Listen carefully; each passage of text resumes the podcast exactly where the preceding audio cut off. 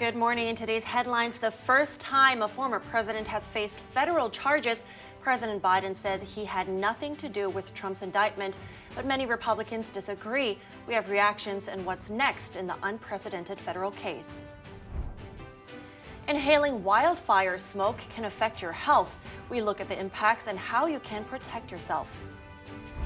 And for a former elementary school teacher, promoting childhood literacy is a lifelong passion. And now she's doing it with a little help from the NFL. Find out how.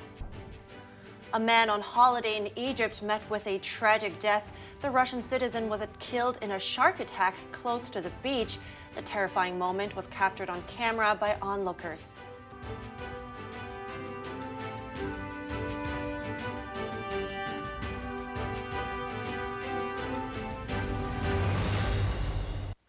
Good morning, everyone. I am Evelyn Lee, in by myself for this Friday morning, but do not worry. Kevin will be back early next week. Today it's June 9th, and we have a lot to get to, so let's dive right in. A dramatic video out of North Carolina. A train went flying through a tractor trailer that was stuck on a rail crossing. The accident happened on Main Street in Wingate, North Carolina, yesterday evening. The blaring sound of the train's horn can be heard warning the truck as a locomotive came barreling towards the rail crossing. Fortunately, authorities say no one was injured and the train wasn't carrying any hazardous materials. Officials say the driver left the rig before the accident. Former President Trump was indicted over his handling of classified documents yesterday. Trump has responded to the indictment and says he's expected to appear in court next week. Here's the story. Special Counsel Jack Smith on Thursday indicted former President Trump in connection to the investigation into his handling of classified documents. Trump first announced the indictment, saying he learned about it from his attorneys. Our country is going to hell, and they come after Donald Trump, weaponizing the Justice Department, weaponizing the FBI. We can't let this continue to go on because it's ripping our country to shreds. We have such big problems, and this shouldn't be one of them. It's a hoax. The whole thing is a hoax. The indictment arises from a months-long investigation by Smith into whether Trump broke the law by keeping presidential records at his Mar-a-Lago estate. News of the indictment came after Trump's lawyer spent about 2 hours inside the Department of Justice on June 5th, apparently addressing their concerns about the way the case has been handled. Trump reacted to the indictment on Truth Social. I'm an innocent man. We will prove that again. 7 years of proving it, and here we go again. Very unfair, but that's the way it is. I just want to thank everybody. We are doing something very special for our country. We're putting America first. I always put America first. This is the first federal indictment of a former president and the first one against Trump by the Justice Department. Under federal law, a person who has unauthorized possession of any document that could be used to hurt the United States faces up to 10 years in prison. Trump says he declassified the documents seized at Mar-a-Lago. He said he's been summoned to appear at the federal courthouse in Miami at 3 p.m. on Tuesday, June 13th. Reactions to Trump's indictment quickly came in following the news. Many Republicans rallied in support of the former president. Others in the party, along with some Democrats, say no one is above the law. NTD's Jeremy Sandberg has more on the torrent of reactions. President Joe Biden says he had nothing to do with Trump's federal indictment. I have never once, not one single time, suggested to the Justice Department what they should do or not do, or else to bring in a charge or not bring in a charge. I'm honest. Many Republicans disagree. Reactions flooded in on Twitter Thursday, condemning the Justice Department, calling the indictment a weaponization against a political opponent before an election. House Speaker Kevin McCarthy tweeted his support for the former president and 2024 candidate, promising that House Republicans will hold the brazen weaponization of power accountable. House Majority Leader Steve Scalise called the indictment a sham and political persecution, and that it's clear Biden is weaponizing his Department of Justice against his own political rival. Representative Jim Jordan called the news a sad day for America. However, Congressman Adam Schiff said Trump has acted like he was above the law for years and is now being treated like any other lawbreaker. Elon Musk chimed in on Twitter by saying the justice system is in danger of losing public trust. He contrasted the higher interest in pursuing Trump compared to other politicians and said it's very important that the justice system rebut what appears to be differential enforcement. Many of Trump's competitors in the GOP presidential primary came to his defense. Entrepreneur and GOP candidate Vivek Ramaswamy called it an affront to every citizen. He cautioned against devolving into a banana republic where the party in power uses police force to arrest its political opponents, and asserted it's hypocritical for the DOJ to selectively prosecute Trump, but not Biden. Florida governor and presidential hopeful Ron DeSantis denounced what he called the weaponization of federal law enforcement as a mortal threat to a free society, while former governors and primary contenders Asa Hutchinson and Chris Christie used the opportunity to criticize their opponent. Hutchinson renewed his call for Trump to drop out from the 2024 presidential race, and Christie declared, "No one is above the law, no matter how much they wish they were." A legal analyst from Hofstra University says the case can't stop Trump from running for president. We live in a country where, in the United States, rightly or wrongly, a convicted felon, even if he's convicted, can be elected president. He could even, in theory, serve as president while incarcerated. Senators had this to say about the indictment's possible effects on Trump's quest to take back the White House. It is going to be a weight around his candidacy that I think should be insurmountable. I think we should just let the process play out for Trump. And if Biden gets indicted, I would say the same thing about Biden.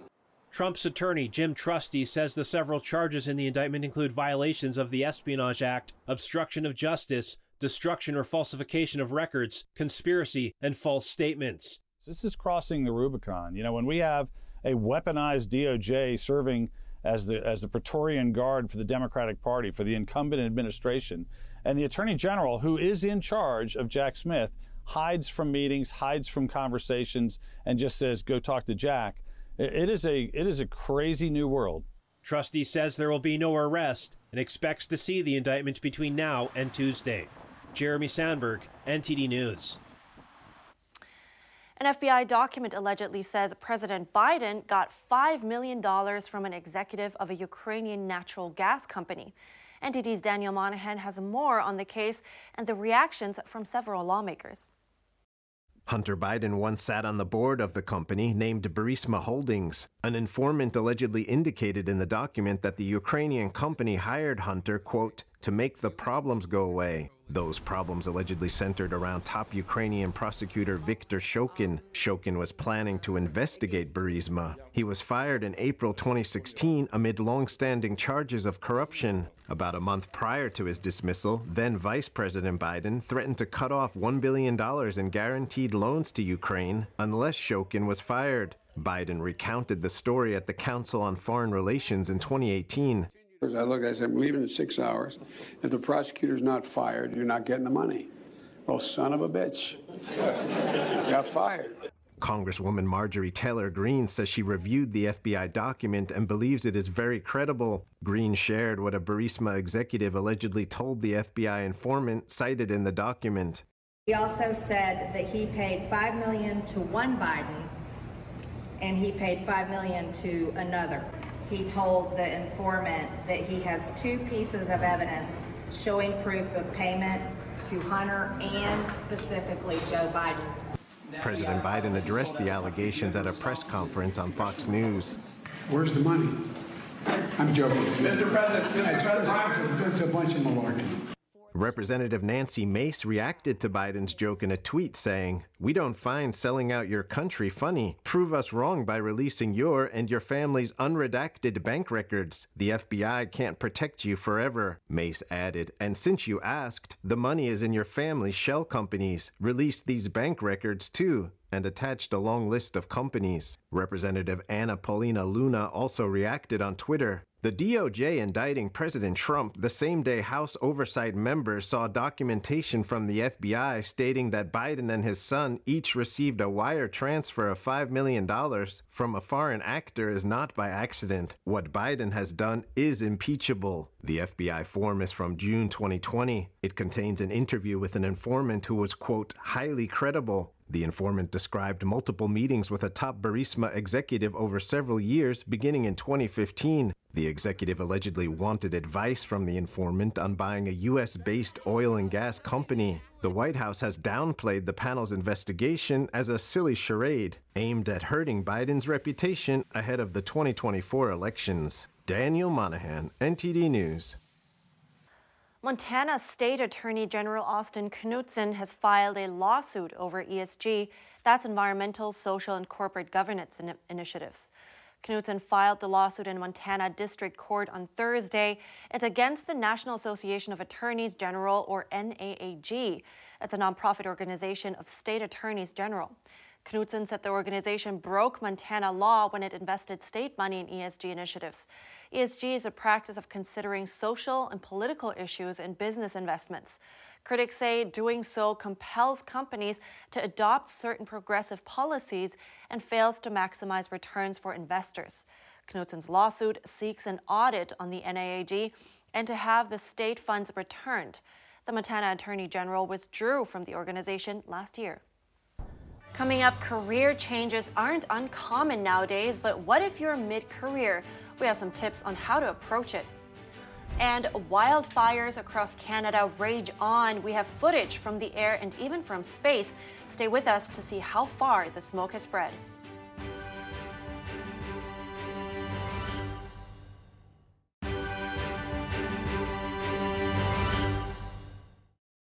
A tragedy in the water. Officials say a shark killed a Russian citizen near a beach resort in Egypt. We want to warn viewers that the following footage is disturbing. An eyewitness filmed the attack and shared the video with Reuters. Egypt's Environment Ministry said a tiger shark was responsible for the death of a swimmer, but did not provide details. A team from the ministry was able to capture the shark, and local authorities issued a ban on swimming and other water sports near the attack site. A diver who arrived on the scene said people rushed to help the victim after a lifeguard raised the alarm. Unfortunately, though, they were not able to reach him in time. We have some aerial footage of the forest fires blazing across Canada. The country is seeing its worst ever start to wildfire season on record. British Columbia Wildfire Service filmed fires burning east of Tumbler Ridge. Local authorities issued an evacuation order for the town. The skies were filled with dark smoke. Satellite images from the International Space Station show the smoke from the wildfires spreading to the U.S. Forecasting service AccuWeather says it's the worst case in over 20 years. The smoke reached as far as Norway yesterday, and National Weather Service meteorologist says the conditions are likely to last till Sunday. That's when a new storm system is expected to shift the direction of prevailing winds. Because of all the wildfire smoke in the air, many are concerned about the health impact. And there can be serious health consequences if people don't protect themselves. NTD's Faye Corder tells us how. Wildfire smoke can cause health problems. In the short term, it could lead to dizziness, breathing difficulties, nausea, headache, or burning eyes. In the long term, it could lead to lung cancer. If you already have health problems, the smoke may make them worse. It's similar to smoking. If you think about that, if you're smoking a cigarette, you're inhaling smoke. So it's very similar, but on a grander scale. Christine Padavon is a toxicity expert at Paladina International. She says the number one thing everyone should do to protect themselves is to stay indoors. But of course, the smoke can still get in, so there's more you can do. A mask with a filter, like a active charcoal or active carbon filter, that will filter out the elements as you're breathing, as you're doing your work outside or walking outside. The other thing for the home is have a higher MERV filter, MERV 11 or higher. Change it out at least every 2 weeks because of the amount of particles in the air. Padavon says we could also put on the N95 masks, which many of us had to wear during COVID. But she recommends stronger masks that have built-in filters, like base camp masks. She also recommends Active Pure air cleaners. Its technology was developed by NASA, but is now being used commercially. Active Pure molecules work by destabilizing the shell of a virus, bacteria, or other microscopic contaminant. She says it's basically an air scrubber, and that she believes it's the best way to purify the air. Faye Corder, NTD News. At the beginning of the year, 96% of workers were looking for a new job, and it's getting more common for people who are unsatisfied to consider a career change. But how to go about it? I spoke to Deb Harrison. She's a consultant who focuses on growth for both individuals and businesses. I asked her for tips and how to know if a career change is the right decision. So there's a few different things I like to ask people when they come and they say that they're looking to make a career change. So the first question is the reason because they feel unhappy in the position they're currently in and they're looking for a change for that reason? Or is it because there's something that's changing in the economy or in the industry that they're in where they feel like a career change is going to be more beneficial to them? And the reason that that's helpful right at the get-go is this more of an internal need to change, or is this more of an external need to change? So where do we want to focus on where we go next? And once we've kind of really gotten down to that specific component of why is the change necessary, why did they get into the career that they got into to begin with? What made them, what were the skills that they had or the things that they were really interested in that made them choose the path that they originally chose? And that helps us to kind of peel back some of the layers of where might there be overlaps in terms of where they're going to go next. Those are really interesting questions, which brings me to my next question of why, how do we know that this is maybe the right choice? Because a career change is a big step. So especially for people that are or pretty much established mid-career. So how do we know if this is actually the right step to take? So I usually, and that's great that you're posing that question, because a lot of times people, I think, are meeting frustration in their role, and they may think, okay, it's time for a career change, and it isn't necessarily. It may just be time to change the way that they're functioning in their current job. Historically, there might have been more of a, well, you're not feeling satisfaction, but you're going to just carry on because you really can't change paths at this point. Whereas now there are so many opportunities to look at transferring your skills and gaining additional training that when somebody feels that lack of fulfillment, there is an opportunity to ask, what is it that you feel like is missing in your current role?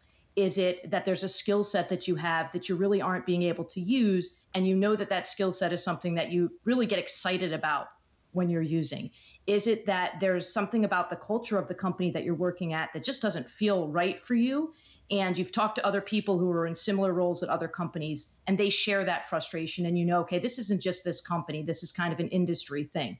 So if you're feeling that internal feeling of I'm not fulfilled, I'm feeling stressed out about going to work, whether it's because of the workload or the emotional intensity of situations going on, then it's time to start thinking about changing your direction, because you really don't need to be locked into that path.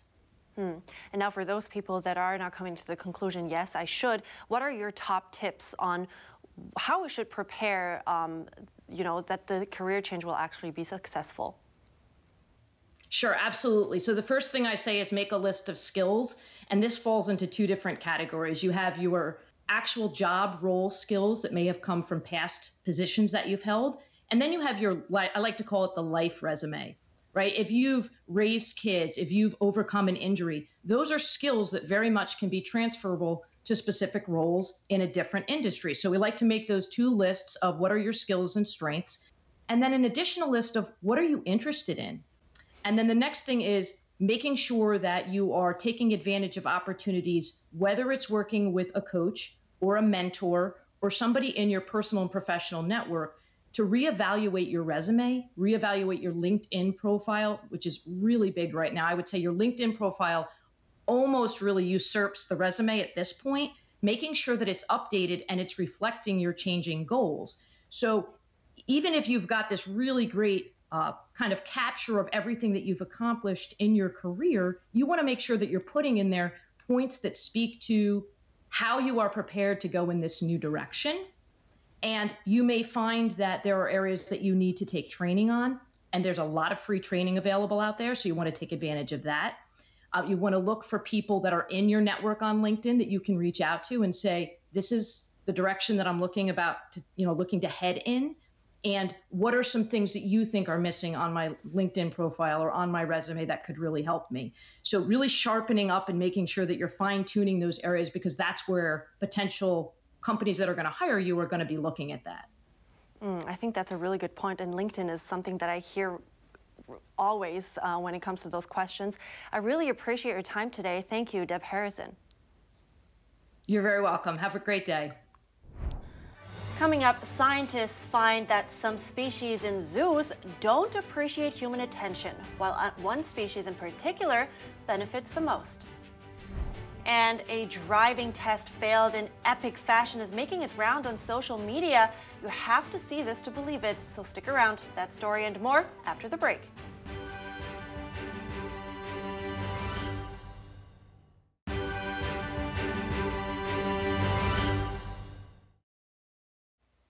Welcome back. School's out and teachers across the country are hoping students remember their summer reading lists. For one former elementary school teacher, consultant, and author, promoting childhood literacy has become a lifelong passion. NTD's Andrew Thomas has the details on how she's tackling reading with the help of the NFL. For Catherine Stark, every March marks the annual Tackle Reading Initiative. The former teacher, author, and literacy consultant enlists the help of the NFL. Current and former players visit elementary schools across the country and read to students. A lot of them talk about how reading was difficult for them when they were little, and that super resonates with our K-5 students, especially little boys who are reluctant to read. And then they see, oh, you know, somebody else had to overcome this reading challenge and they're successful today. Stark says she can encourage kids to read, but professional athletes promoting literacy makes a particularly meaningful impact.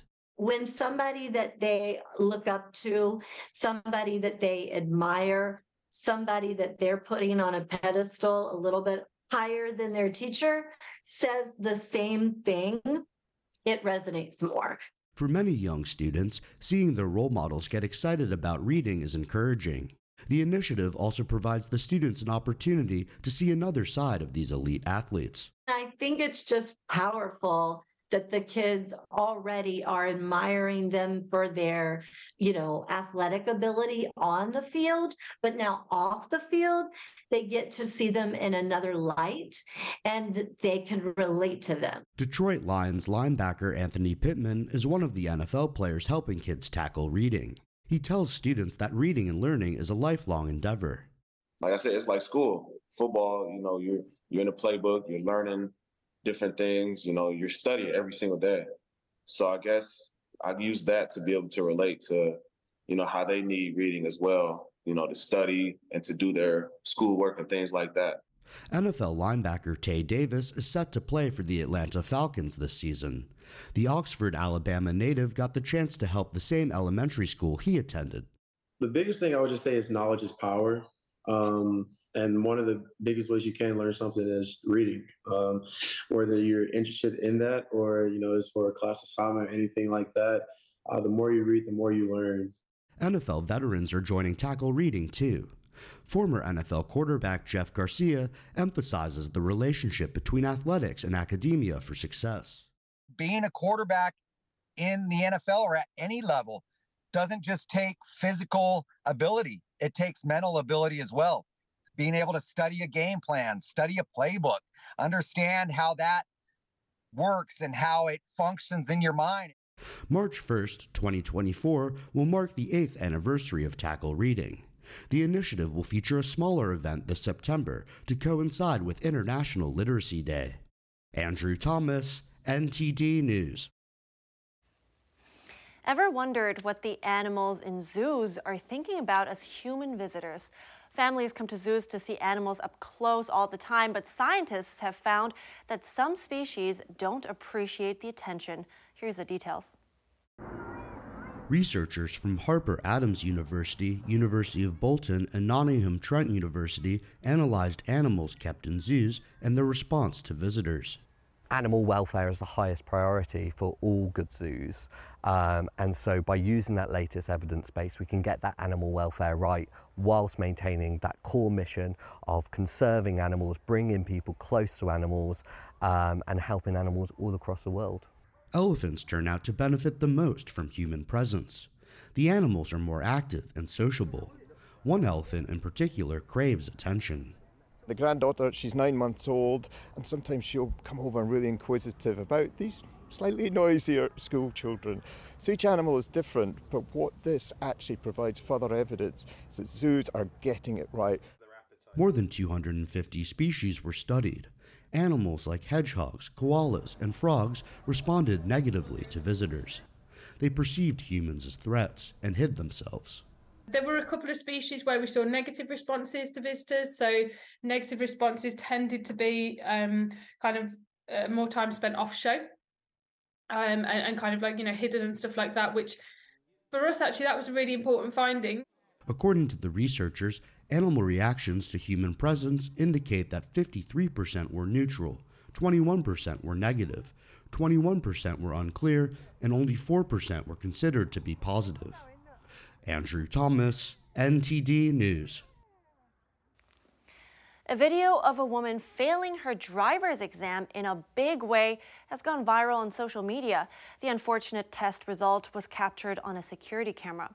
Footage shows the 63-year-old driver run over the curb onto the grass several times.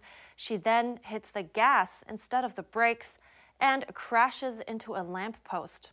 The vehicle rolls onto its side after the impact. Firefighters had to assist her out of the vehicle. She was taken to the hospital with minor injuries. A poor woman. That's a rough day, and I hope you guys will have a better one than that. That's it for this week. See you Monday. Thanks for watching. I'm Evelyn Lee.